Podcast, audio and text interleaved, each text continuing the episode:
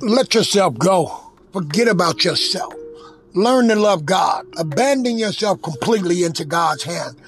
Divine Providence knows where He's taking you. He knows where you've been. He knows where you're at. God knows how to use the temptations of life, the trials and tribulations of life to shape you, to mold you, to try you, to prove you. Let yourself go to be led. No longer hesitate in this way.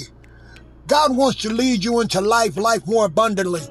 He doesn't want you to just earn a living. He wants you to live the life full of liberty, free from envy, free from strife, full of pure love. Allow total depth to come upon your own will.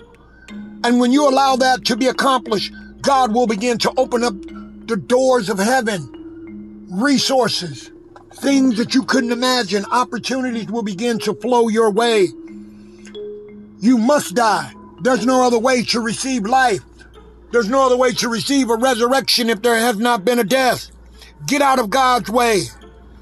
Quit preventing what divine providence has ordained for your life to come to pass simply because you are fearful, simply because you are doubtful, fearfully, fear, simply because you fear change.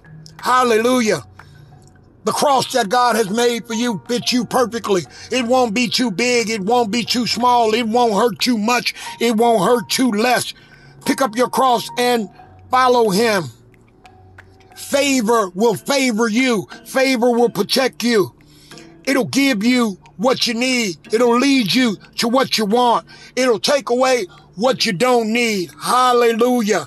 We're talking about divine providence. Happy is the man who sees the things that God wants him to see. Happy is the man who will walk in the way God wants him to walk. Happy is the man who will lay down his life and die for Christ.